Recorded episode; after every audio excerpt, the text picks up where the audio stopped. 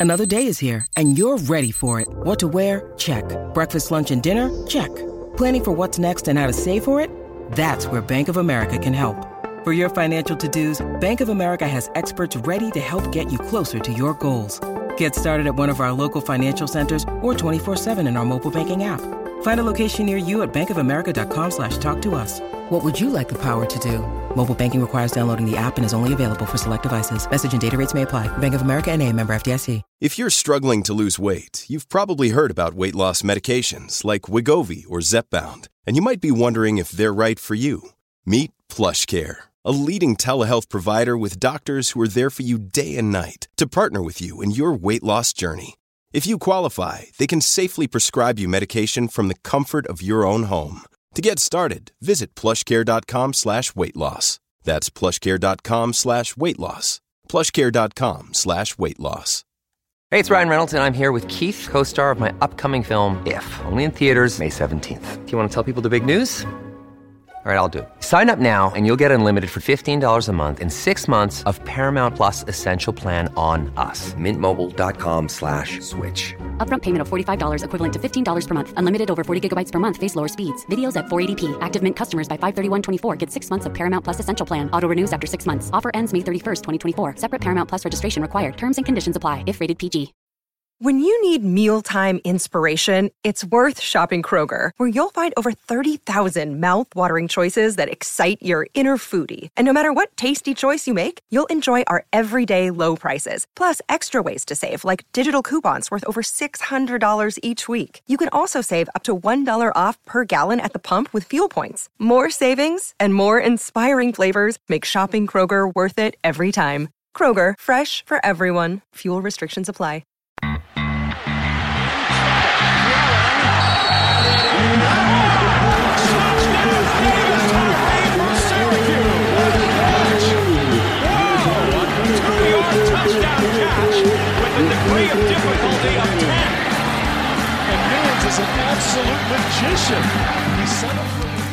Hello and welcome to this week's edition of Troy Nunes is an Absolute podcast. Uh, we, I, am not even going to cut to the chase on the intros. We've got a special guest with us today, folks.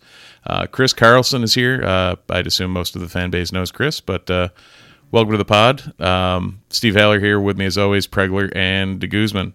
So, what's going on, guys? I think we're just happy to have Chris on so that we don't have to talk about what happened in Blacksburg this week. uh, boy.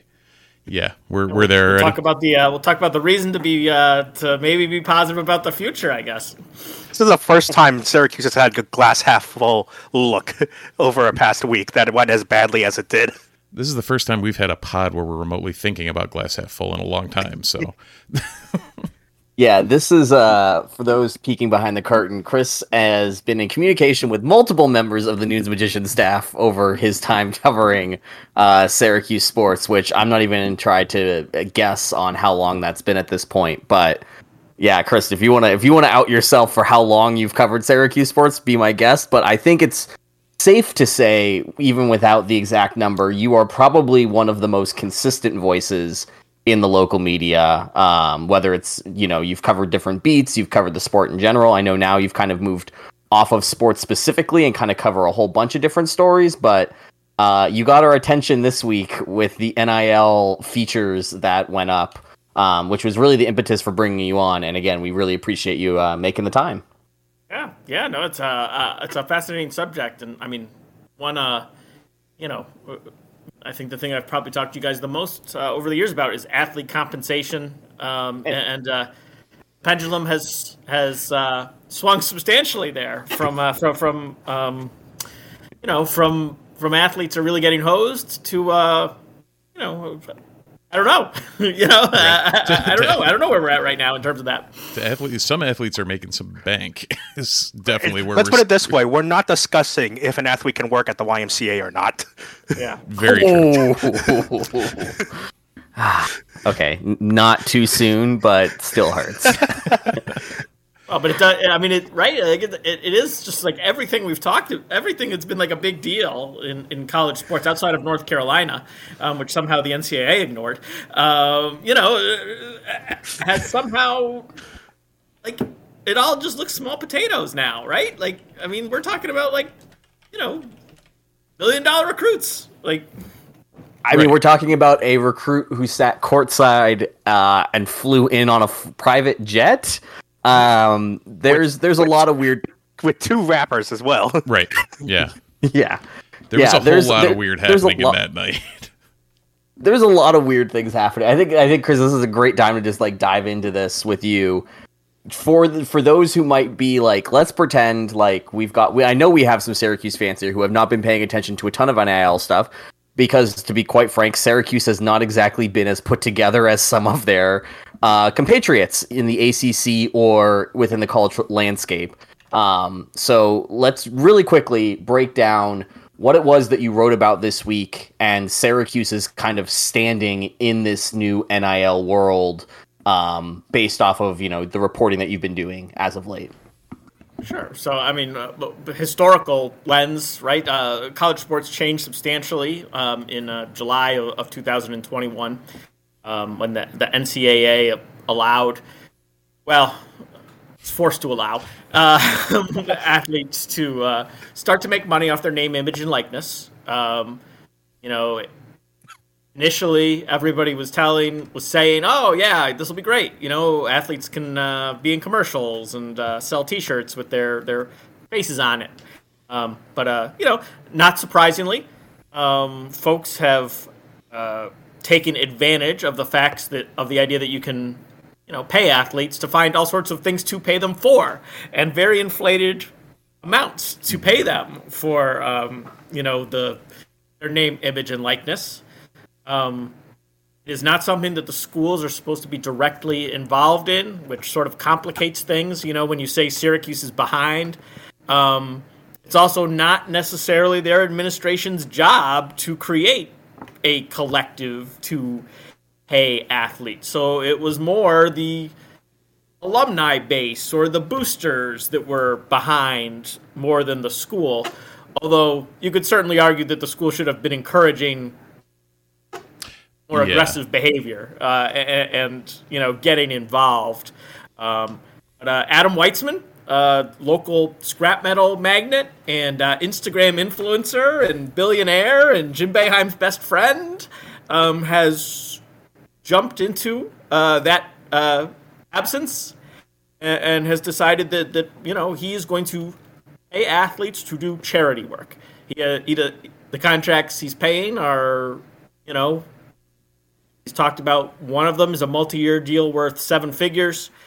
Um, Elijah Moore, the recent recruit, he said he has a six-figure deal with Elijah with incentives that could bring it to seven figures. Um, and that money theoretically is going to pay him to do some charity work. No specified number of hours, no specified charity. Um, you can guess whether anyone else in the world would be paid that much money to do charity work. But uh, you know, Syracuse is just joining the club here. I mean, it, you know, it, it's they're not alone. And Adam is not alone in doing this. Um, he is one of the few that is openly doing this, which like I appreciate. You know, the the only guy who's been more open about it is John Ruiz in Miami, Right. um, who's who's paying um, athletes to uh, endorse his companies, and like he's putting the con- he's putting the numbers out there. Like he is putting the numbers on Twitter. Just th- this is what the deal is. Um, so he, he's the only guy who's being um, more open and transparent about what he's doing than Adam. And as a journalist, like I'm good with that. Makes makes things a little easier for you. I, I mean, you know, and, and like, what good is it, right? Right. What good is to have it underground as a sports fan? Why would you want it underground as, as a sports fan? Like, like, Well, and we've tell me had what's it- actually going on. Right. We've had it underground for the last 40 years. Like, it's been happening. It's not like this is something new. It's just now they can do it in the open. So you might as well. Like, it's advertising effectively. Yeah, like, it's uh, yeah, it's also weird to hear you call Adam Weitsman a Instagram influencer nowadays. Just where we are in the landscape of social media. In the Um, immortal words of Louis Van Gaal, what is this world twisted? Yeah, no kidding. uh, Chris, what? I, I still find it weird that I, I and you've dived into this in, in your article that you know that since Weitsman is so open about, there's just probably concern about you know because we are in the twisted world of what's legal and what's not in the NCAA if this is still all allowed. So, what kind of fine lines is he treading here with being as open as he is? Sure. So, so the NCAA ha- has um, put forward very few sort of guidelines or, or, or requirements. Um, part of that is because the more guidelines and requirements they put forward, the more likely they are to be challenged in court, and the more likely they are to lose, and the more irrelevant they are to become. Um, so they have put together a, a very small list of, of rules. Um, one is that a uh, booster is um, not supposed to be uh, having conversations with recruits, recruiting specific conversations about recruits. So Adam um, avoids that rule by saying that, that he does not talk about recruiting with the guys that he is offering deals to. He only talks about NIL. Um, so you, can't say I'm having a recruiting conversation if we're talking about NIL. Um, you are not allowed to pay an athlete to play for a specific institution. Um, Adams' contracts, he uh, he says, say you have to do charity work in the 315 or 607 area codes and you have to live in those places. Now there are other basketball teams in those places in those places, none that any good recruit would want to play for, but like technically like you could go play at Le Moyne if, if you wanted to. Um, no, I mean so, another one of those teams did beat us this year, so yeah, know, he could become a Colgate booster. exactly a fair point.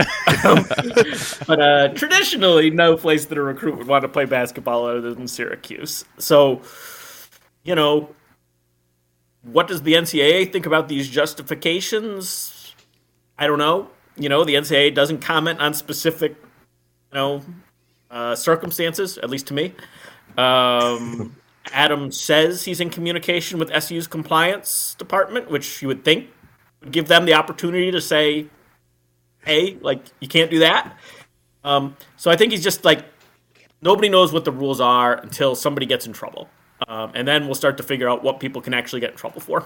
Right, and I guess that's one thing is, you know, the day he, the day Moore signs his LOI, like, is the NCAA going to come knocking of like, hey, by the way, all that stuff you did, we're we're toast.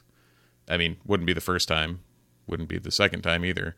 So what the hell? Um, yeah, uh, for for you two youngins, remember back back in the day, there was another NCAA sanction. So yeah, it's it's been it's not a program without its own warts, and is this going to come back to haunt? You know, now that we're in the Wild West. So my gut instinct and I am somebody who said the NCAA was going to hammer North Carolina because they couldn't not, because right. otherwise, what are we doing here? And I was wrong, dead wrong, right? Yep. So, so, so everything I say, a lot of other people. yeah, I was going to say all four people on this podcast would have said the same thing right now. Yeah. So. so, you know, uh, they are a unpredictable organization at best. Um, but I do like I think that they need a slam dunk case to charge anybody. Like they are going to need to to get somebody doing specifically what they told them not to do. Like like we told you you could not do this specific thing and you did it anyway and you didn't care before they really punish somebody and and Weitsman is operating in this gray area um, that nobody has defined. Um, presumably and and I, ha- I believe, with a number of other people. Um, you know, so are you going to to take a, you know, are you going to make Syracuse a scapegoat? Um, you know, I guess it's possible, but like I, I just, you know, as a journalist, I would crush the NCAA. I would want to crush the NCAA for that because right. because he is operating the way that ev- that lots of other people are operating in the landscape right now. Yeah, I was. It's actually really funny. This this past week, um, Split Zone Duo, which is a podcast that used to be part of the SB Nation umbrella, is no longer part of the SB Nation umbrella. Um, Steven Godfrey, who was a journalist who covered the pay for play scandal down in Mississippi pre NIL, has kind of become somewhat of an expert in this area. Was talking about this concept that the NCAA right now has no idea what it's doing because you basically created a whole new marketplace. And the in capitalism in general, when you create a whole new marketplace, the world goes absolutely nuts and it's entirely unregulated. See cryptocurrency as the most recent non-sports example of this. Um, but then instead of having a government in charge of it, you have the NCAA, which is infinitely worse at doing the job of governance. And up until I think three months ago, had no one even like in charge of the NCAA in a commissioner in a commissioner role. So we're, we're talking about an organization that hasn't even had a like leader trying to police this entire thing and create these rules that are clearly not being followed. But at the end of the day, like I, Chris, one of the things that I did want to kind of get into you with is that you were you and, and Sean Keeley were two of the loudest voices on the Syracuse internet talking about like what are we doing not paying these players or trying to pay these players in like Nike sweatpants and shoes and all these other things that that were allowed but weren't allowed you know we weren't allowed to give them cash. And and I don't think that you got into this a ton but I am interested if this is something that's kind of come up in conversation is when we when we look at NIL at a school like Syracuse like what we we know that someone like Elijah Moore is coming in with expectations and coming in with contracts. But there's probably hundreds of student athletes at Syracuse that do not fit into that umbrella and are trying to make a way for themselves. And so I'm just kind of curious throughout your throughout your uh, reporting and throughout your investigating here if there were any conversations about you know the other 90% of students at Syracuse that are either on one of those high visibility revenue sports teams but aren't getting major deals or are on the Olympic sports that obviously have some like they're student athletes too they have some kind of market potential um, it's just not, you know, basketball. sure. So I am um, going to be covering sort of NIL as a as a beat. Um, we've decided it is going to be sort of the shaping force in college sports until they shift to a probably cutting the athletes in on revenue. Um, you know, but but this is going to be a, a determining factor in how successful programs are, from recruiting to retaining players. Um, there will be you know legal components. Um, so it's a it's an issue that I. Uh, st- I, I moved I moved back to sports at the start of the new year, um, so and this was part of that um, switch. Nice. Uh, is making this a beat. That's awesome. Welcome back. yes. yep. So uh, I I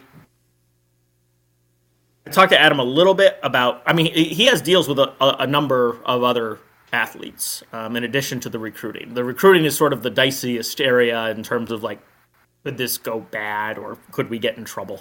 Um, and and is probably the most um, interesting for fans. But but he has 13 deals with, with SU athletes. Um, most of them are basketball players. Uh, there were eight basketball players. Um, but he also has a deal with it. He has a deal with Dyaisha Fair. Um, he has a deal with Elijah Clark. Um, he is going to have one, he says, with with uh, Marlowe Wax, um, which good news for football fans. Probably means Marlowe Wax is not going anywhere, and you know he would have been an attractive guy. We we saw players leave, right? Um, you know, this is part of players st- staying um, potentially. Um, you know. Adam has not shared the numbers, so I don't know like what John Bull, Jacques Getz and um, sorry, sorry, John Bull uh, or, or Peter Carey, right? Uh, and and if it's like you know, is it pizza money? Is it um, a car money? Uh, I, I don't have a great sense uh, of what it's an extra. It's an extra pie for Mario and Salvos after I, the game. So all right? when, yeah, when he said know. pizza money, all I could think of was if uh, um, oh god, Mark. Yes, I so I went older and my brain could only think of Christoph Oljanat. I was like, wait, no, wrong European. Hold on. But yeah, if if Dolezaj was around for NIL, would it strictly be with all of, like every pizzeria in Syracuse? Yeah. Like he just gets a cut from everybody. oh my god. I guess that was a long way of saying, Andy. I, I don't know much, but I hope to like learn like how it's impacting like some of the other athletes at the school, um, but but I don't have a great sense for it right now. Uh, I asked about soccer because um, I, I, I saw Ian McIntyre gave him like a uh, gave Adam uh, a shirt, and I was like, so did you, any deals there? And he, and he said not yet. Uh, so oh, uh, he hasn't branched outside the the big three yet. Something something I read in your article that I think is important for that Syracuse fans were probably going to want to know is where Syracuse is in terms of the NIL landscape as a university. And as you said, they've been careful and slow and introducing NIL. I, I say slow in quotation marks because it seems like other Power Five teams have been much more aggressive in terms of launching NIL uh, systems for their athletes. Um, so, is that necessarily the right move for Syracuse, given where we are in the NIL landscape? To uh, to get in it, or um, no, or, to, or to go through it slowly. Through it slowly. Um, I think it's okay um, right? Uh, as somebody who believes that athletes ethically should be paid, um, like I am good with everybody like rushing into this market and paying guys. Like, good for you. If that's like, if we're taking money from a billionaire and we're giving it to kids that aren't billionaires, like, I, I, have no problem with that. Uh, spread the wealth. Um, and, and, if that's what your collective is out there doing, cool. Um, but I, I don't outside of like, right? They're they're catching up um, Adams in the game now. Um, did they hurt themselves competitively maybe for a year uh, by being slow to, to it? Um, maybe. Um, but is there any real long lasting damage done by sort of going slow and, and making sure that, you know, the NCAA really doesn't care about this? They're really not going to come down on anybody? Like, you know, following best practice you know, following other people into the dangerous waters. Like we said, like Adam isn't the only one doing this. He hired a lawyer um, who is very well regarded in this field, very aggressive in, in, finding ways to get athletes pays paid. But he knows whatever he, he knows what a lot of other schools in the country are doing, and, and Syracuse is following sort of that. Contracts are shaped the same way. Um, maybe they're not flying guys on jets with rappers. Uh, that that that might be a that might be a Syracuse thing. Um, but uh, I don't think it's like a huge problem as long as they do get in the game um, now, and as long as like there are people outside of Adam that are willing to like step up and play, uh, because you don't want one. I was talking with um, I was I forget which one of the lawyers I was talking to uh, about this, but like, you don't want to rely on charities, which is what SU's collectives are right now, because they can only pay players so much, or like you're not a charity. Like, like if you're a charity and you're stroking like a million dollar checks, like you're not a charity. like you, you, you, can't do that. Um, and if you have one person who is your entire program, like that one person has immense power over your school at that point. So, like, you can't alienate that one person, or if you do, like, you're starting from ground zero and you have to build up the NIL program all over again. So, so I think it's okay to go slow. Um, I don't think that there's any that there's any real long term damage done, but like they have to keep going. Like Adam can't be it. They they need other people to sort of join Adam and, and not have him on this solo quest. I think yeah. that's a great follow up from me, like because it seems like other schools, just from at the outset looking in without looking into much or reading into too much, it have other boosters and multiple boosters who are willing to shell out the NIL money. Is it right now just a solo quest for Syracuse in which Adam Weitsman is the only one who's really willing to shell out these contracts for these players, these NIL contracts for these players, or are there other people who are in it at least right now? It is hard. There, there are other people in it. Um, Cliff Ensley, a former football player, um, uh, Ensley Center, right? A big donor to the school.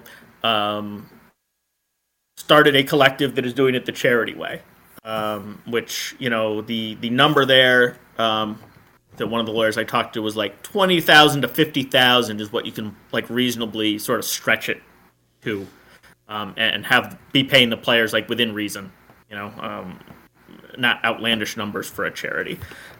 So Cliff is in that collective world. Uh, Mike Bristol, um, who is a spokesman for Jim Boeheim, the Jim and Julie Boeheim Foundation, um, helps Jim with some of his like outside basketball PR Um, he started a collective that also is doing charity that operates the same way. Um, there is no like other schools are doing like more for a lot of other schools have like a for-profit collective which does allow you to pool booster money and you're not restricted in your payments by the fact that you're a charity you can operate more like adam weitsman operates as a collective I mean, there has not been a Syracuse version that has at least come forward publicly um, and, and, sort of claimed they're doing anything. Um, at the same time, like uh, like I mean, a lot of schools don't have guys doing doing things publicly, right? It's an anonymous report from Tennessee, and who came up with the thirteen million dollar figure? Like you know, or that was Florida. Who came up with the eight million dollar figure at Tennessee? Like I don't know. Um, who came up with the thirteen million dollar figure at Florida? Like I'm not sure. Um, and and what's going on in North Carolina? Right? What what did they? How much did they pay to to get Armando and Caleb Love and R.J. Davis and all those guys to stick around another year? Um, we don't know because you don't have to announce anything. Um, you know, uh, so it is hard to tell.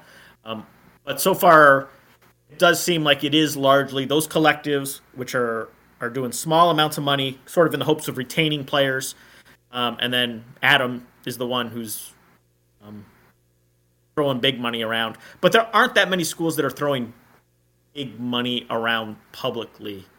Um, you hear about it with some of the SEC schools, right? But that's pretty much it in terms of like who's actually like sharing sharing the details and, and taking credit for what they're doing. Um, some of it's just we have to assume, you know, like like Todd Carter, um, right? We haven't seen a number. I know he signed with the Ohio State Collective. Um, I presume that number is healthy, uh, uh, but I don't know. But I don't know. No, I don't know. That's actually a, a really great like.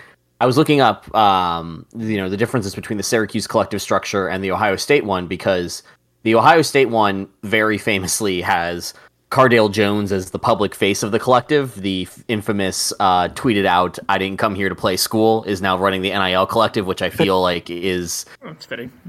Yeah, it's just a hat on a hat right there. Um, but they're but they are all underneath one collective that was started with a five hundred fifty thousand uh, dollar donation, and that collective has grown since then. It's basically like, hey, throw some money at this, and we'll redistribute it to the players as necessary and it's Chris to your point. It sounds like it's being run like a quote unquote charity, uh, where they're trying to you know you pool money in, you give the money to the players, and you find a way to like make that money worthwhile with an NIL in some way. Versus Syracuse, which has two different actively labeled foundations. Uh, the 315 don't uh, 315 Foundation, which is backed by a lot of the uh, Jim Boeheim Foundation backed donors as well, so you can see a lot of the overlap there.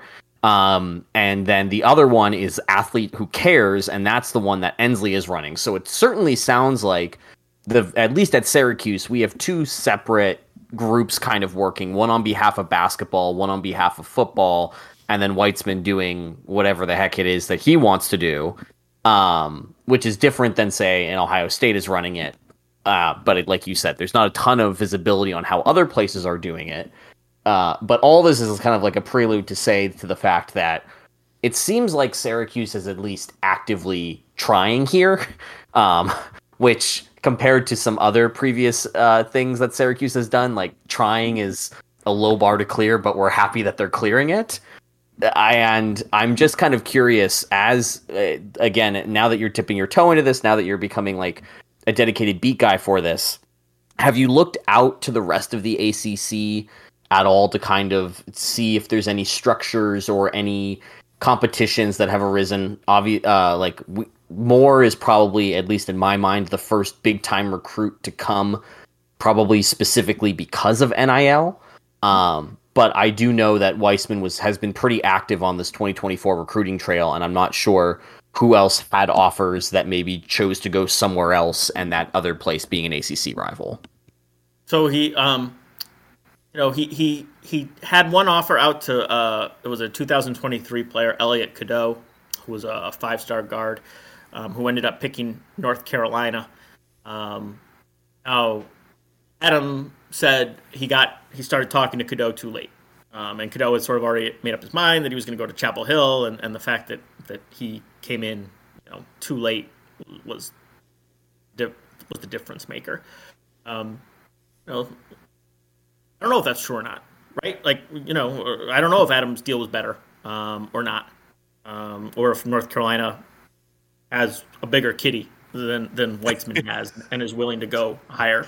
Um, you know, they also got Ian Jackson, the number two recruit in the country. Um, so, like, you know, they're probably playing with some pretty big numbers. I would think if you if you're landing those guys, like like I, I think I think a lot of it like we're gonna find out, um, you know, w- where everybody is uh, in the lay of the land. Um, the charities, at some point it'll be just like Syracuse, where where they have to release like certain payments.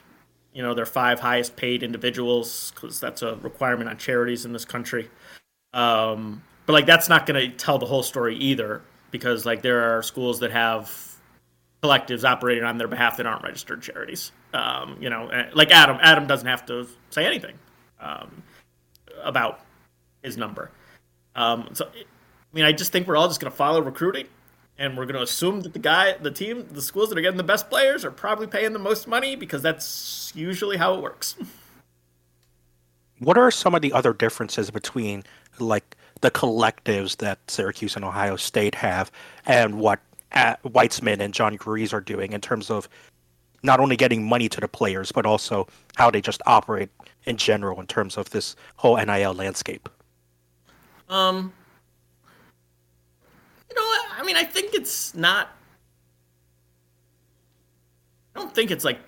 I don't think they're operating tremendously different from each other outside of like who is funding them right? A, a, collective is a way for to get maybe the entire fan base involved, um, and and um, right the it's the uh, athlete paying version of IPTAY, the uh, the Clemson I pay ten dollars a year that, that they used for to raise money for their um, athletic programs for so long.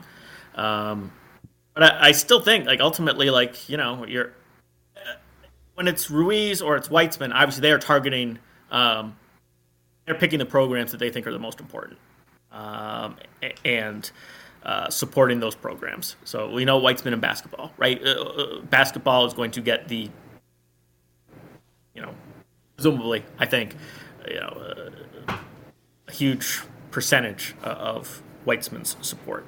Um, Ruiz can pick whatever Miami um, sports he cares about and, put the majority of his money there. I, he has like 110 athletes signed, I think. So like he, like, I mean, I, I do think he is distributing the wealth to some degree, but I'm sure the majority of it is going to pay football players, right? I mean, that, that seems like logical to me.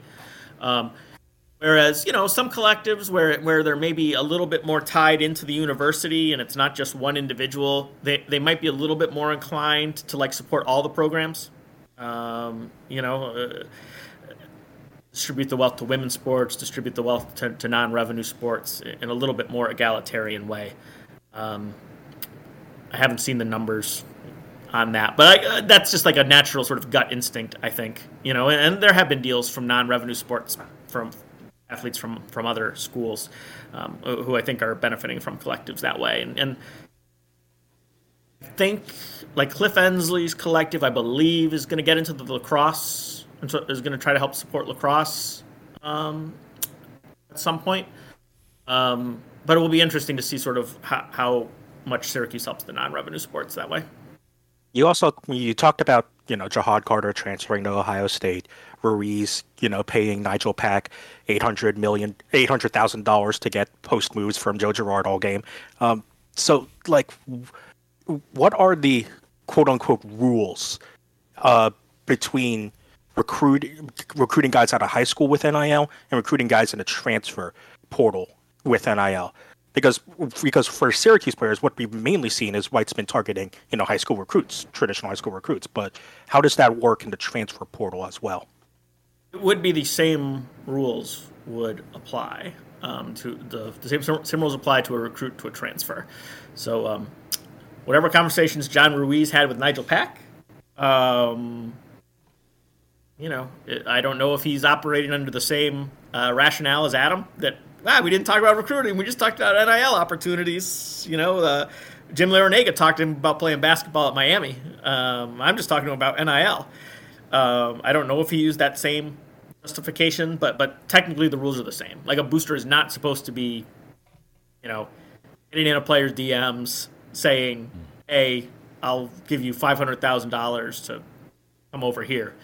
Um, that said, right, we all know go-betweens have.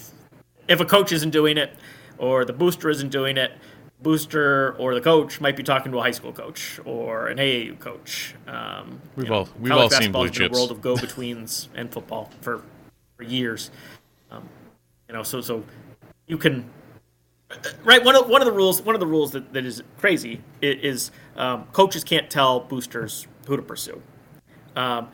We can all come up with a thousand ways that a booster might be tipped off without the coach directly telling him, "This is who I want you to get." Right? It, it, could be a team manager. It could be somebody they both know. It could be a recruiting site. Not to mention if they go out to dinner and nobody has bugged their table, like you know, like yeah, we want this guy, right? I mean, you know, it, it, could you imagine someone bugging Boeheim's table at Delmonico's just to hear which recruits he wants to go after. that would be some FBI level uh, FBI level genius. Oh, that's incredible. You you getting ideas like, now, I mean, Christian? you know, it's just the world of plausible deniability, right? Um, which is, I don't know, is sort of why the whole thing has been dumb, um, and why, like, I don't know this is a victimless crime, right? Like if you are cheating, like players getting paid and fans are happy mm-hmm. and a billionaire has a little less money and like I don't know, the other victims are like I guess schools and coaches, but and other programs, but like I don't know. They're also the same people that tried to keep athletes from making money for so long. So, right. so, so, like, you know, uh, I like the system better so uh, Pregler, since we're where we are on time, uh, I just want to uh, say, since Chris is talking about victims, I will say that this week my yes. wallet was a victim of the home field apparel sale. Uh, oh, mine as well. Mine as well. So yeah, if if anyone missed it on Tuesday, the collection, the new collection from Home Field Apparel, our sponsor, uh, dropped, and it was pretty insane um, to the point where various joggers and other sweatshirts are coming to my house. So uh, between Get my out. wife and I, uh, we had, we had to barter for who got the joggers, who got the sweatshirt. So um, yeah, it, has been it, it was it was solid. The home field Syracuse collection that expired on Friday uh, if you didn't grab it, there are still some wonderful Syracuse things up at Home Field Apparel, our sponsor, as always, and a participator in NIL, not for Syracuse, but for their beloved Indiana. Um, make sure you use promo code NUNES, N U N E S, for 10% off your first order at Home Field Apparel. Uh, and as always, they're the comfiest uh, clothing providers of vintage Syracuse stuff out there. Give them a look if you haven't already. Chris, things that are vintage. Uh, this is a this is a really bad segue. Uh, things that are vintage include Jim Boeheim, and you have covered Jim Boeheim for a very long time relative to the rest of us here. Um, I'm just curious. As not, it, it's a, a little bit NIL, a little bit not. Like we've seen a lot of older coaches, specifically in basketball, step aside because they saw the writing on the wall that this was going to fundamentally change the way that they built programs, built teams, basically thought about the long term vision of their program. And I think a lot of them decided, got enough rings, got enough money, I am good to sit this one out. Um, Jim Boeheim, being the man that he is, did not choose to sit this one out.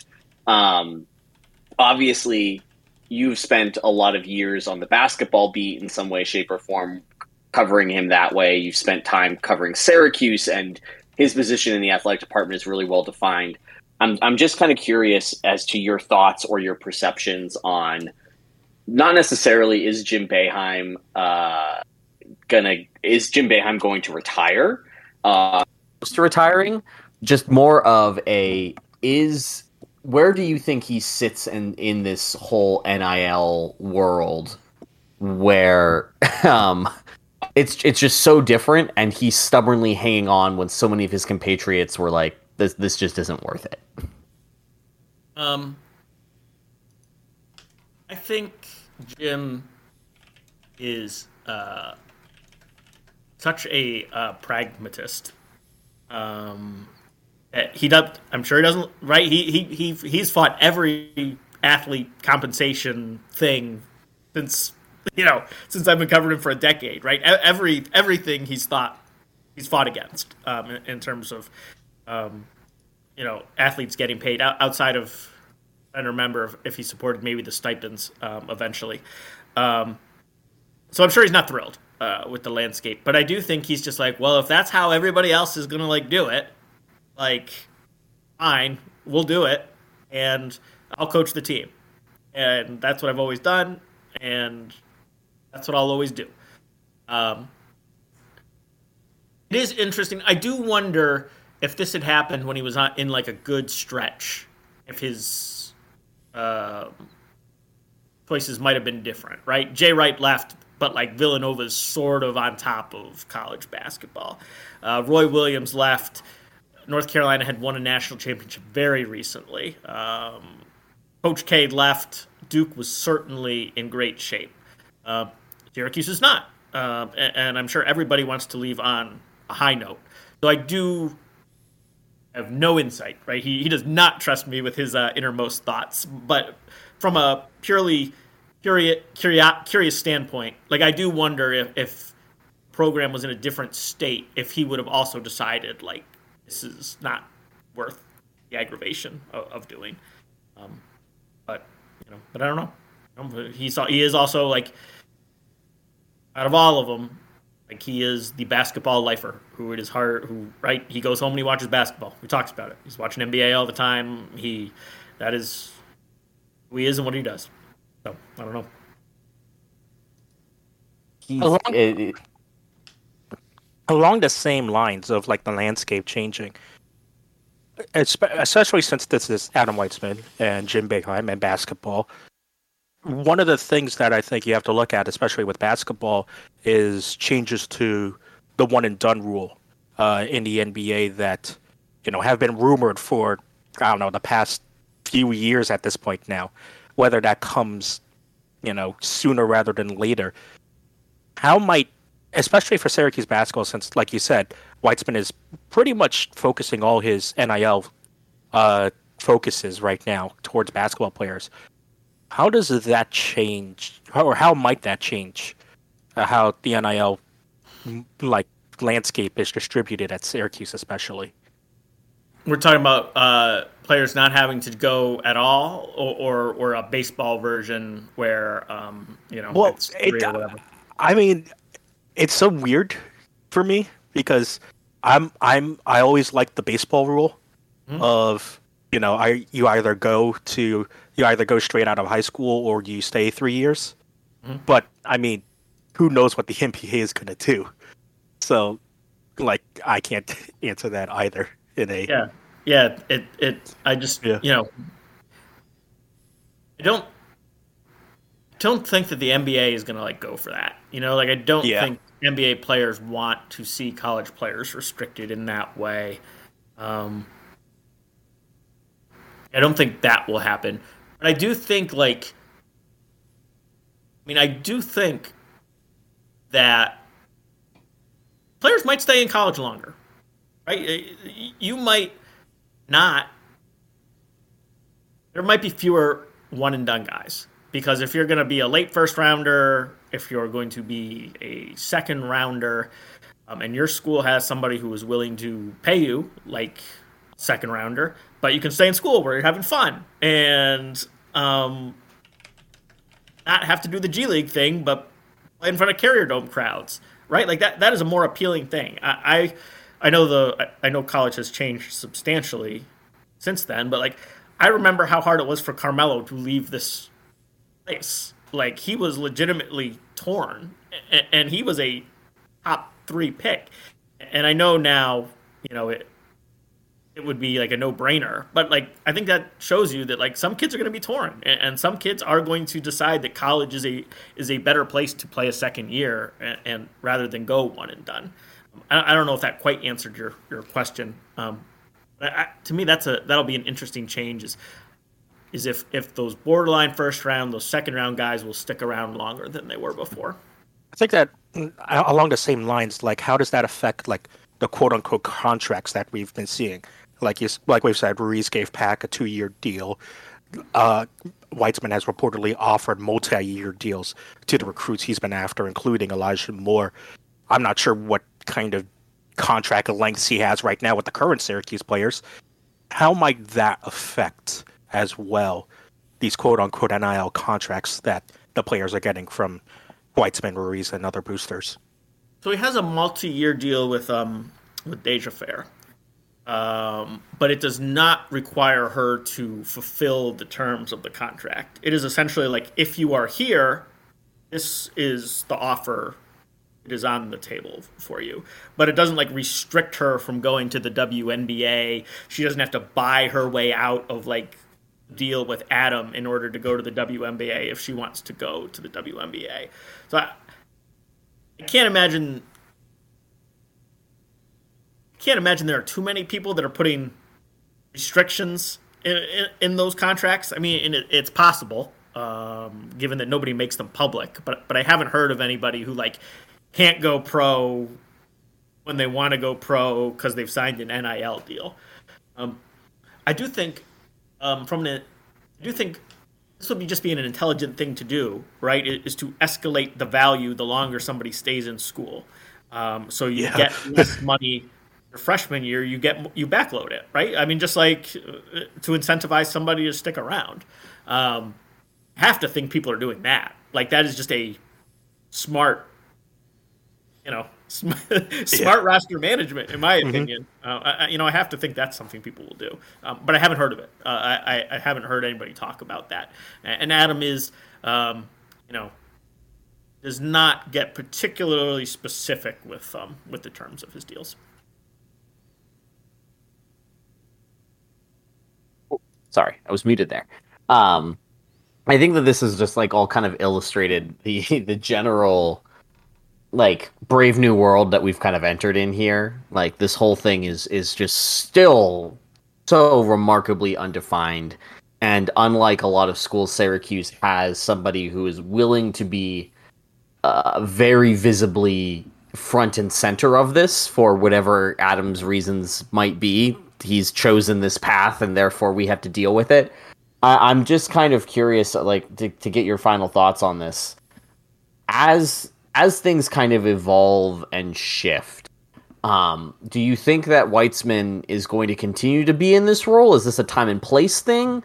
Is it just there's just not enough information to say, or or do you think that this is truly like a Ruiz at Miami situation where it's like this guy wants his legacy to be known as the the booster for this school that I have chosen my attachment with. But because Weitsman, as as you know, we've all chronicled before, is not in the same mold as a lot of other boosters where he attended the school, played sports at the school, and then went off and, and did his thing. Weitsman's connection to Syracuse is specifically tied to one James Arthur Boeheim, who, as we just covered, is going to be coaching for as long as he's physically able to be coaching.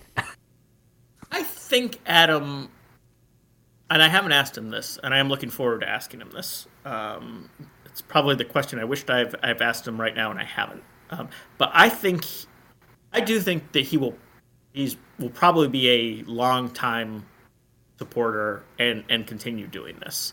Um, now, is he incentivized to go big right now because he wants to make sure that like either Jim leaves the program in good shape or goes out on a high note? Um, yes, I, I think just like we saw with TBT, and he wanted to get Eric Devendorf a title in TBT. Like he is very incentivized to to do this right now. Um, but I also think that like as he's gone to games, like he under he he enjoys it. Um, he he talks about the Carrier Dome and like the mix of classes and um, it's in a, a, a he loves that it is part of Central New York and that is part of Central New York's experience.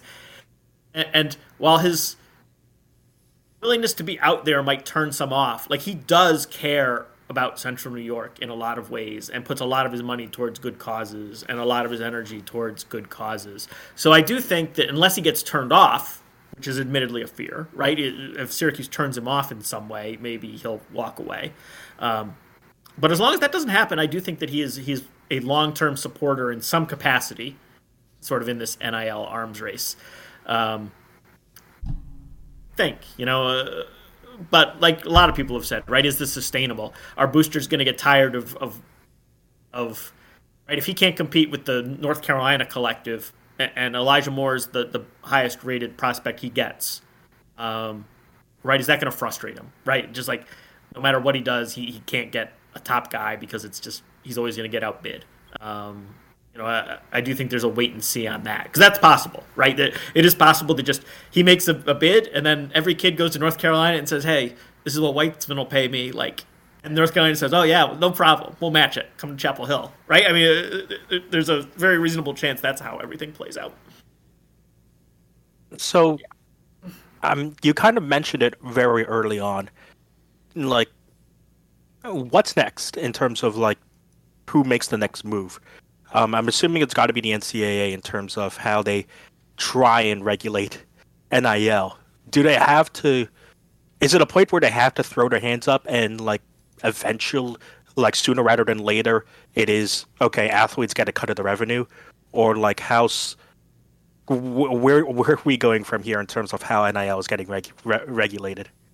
So I think both the personally, I think both those things. Um, I do think that, that, the NCAA has to step in on NIL eventually and do something. Um, it might not be right away because, like I talked about earlier, right? It, they might be waiting for someone to specifically violate some guideline that they've put out, and like there's there can be no arguing, there can be no gray. Like we told you not to do it, you did it. Um, you know, but I do think that that there's a desire and a want from the organization and the schools to to put some constraints in, whatever they think they can get away with. Um, I do think the logical end game here is athletes getting a cut of revenue. Um, I honestly, like as a coach, uh, like I try to put myself in the, the shoes of, of coaches and ads. I don't know why it hasn't happened yet. Like if you cut athletes in on the revenue, you can get a little bit of control over roster management again, right? Like like you can you can put in if you negotiate it, right? If you collectively bargain rights, like you can put in all the things people want from other sports. Like you could have like theoretically, like I don't know if the I don't know if the play, the athletes would go for this, but like that's why you have a salary cap in other leagues because it was negotiated and, and they agreed that there would be a salary cap in exchange for their cut of the revenue.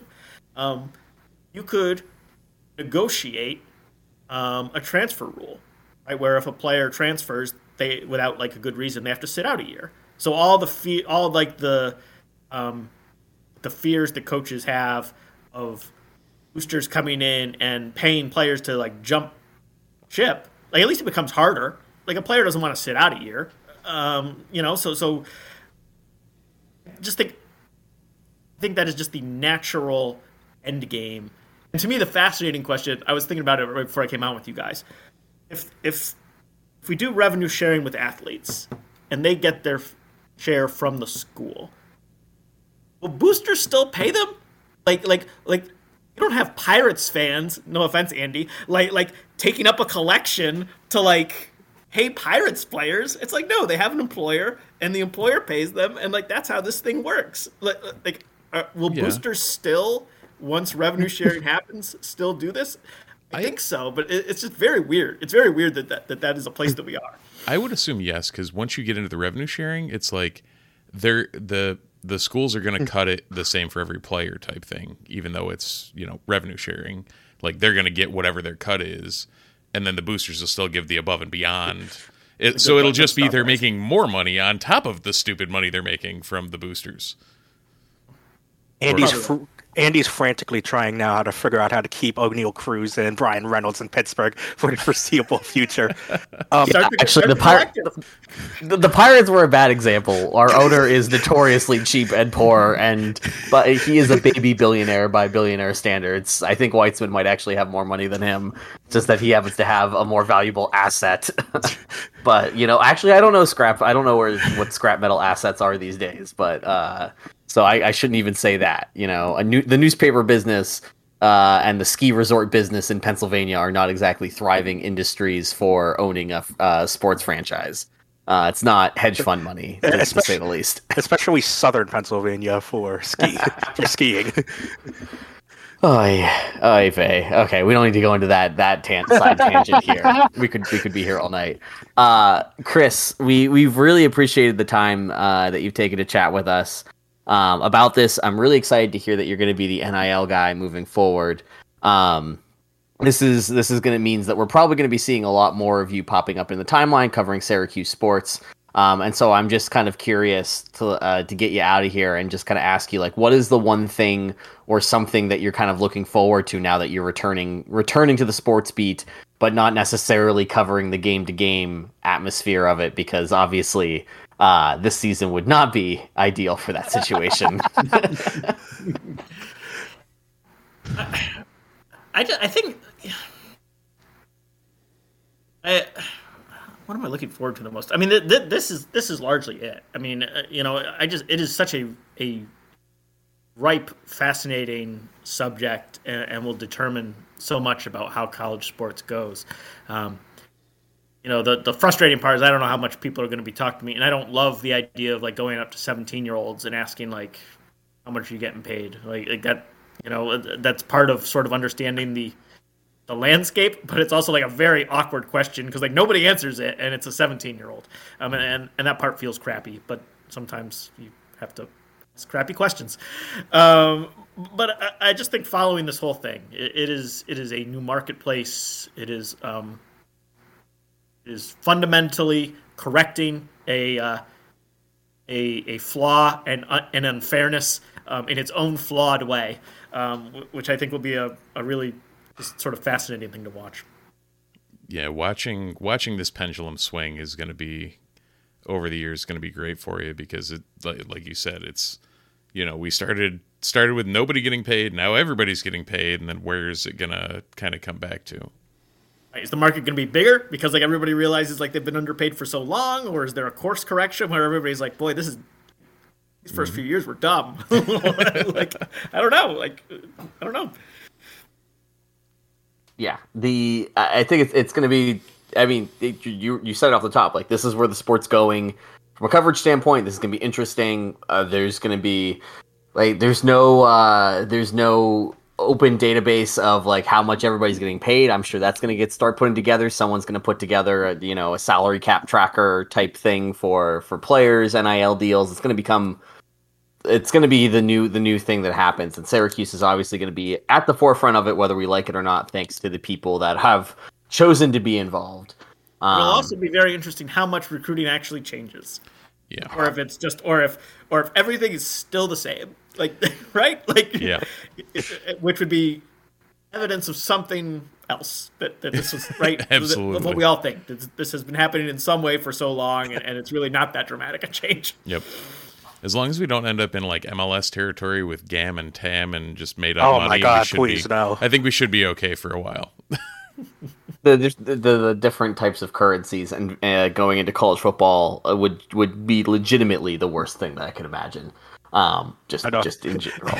and then we get into luxury taxes because it turns into a baseball system, and you're like, what are we doing? Yep. uh, something tells me Syracuse doesn't have to worry about that. Uh, but you never know. You never know. Uh, that's going to be it for this edition of Troy Nunes is an Absolute podcast. Thank you again to our guest, Chris Carlson, for joining us and talking all things NIL so we didn't have to talk about the two basketball losses that took place this week. Um, if you are looking for that conversation, go to the website and read the articles. It sucked. That's pretty much all you need to know.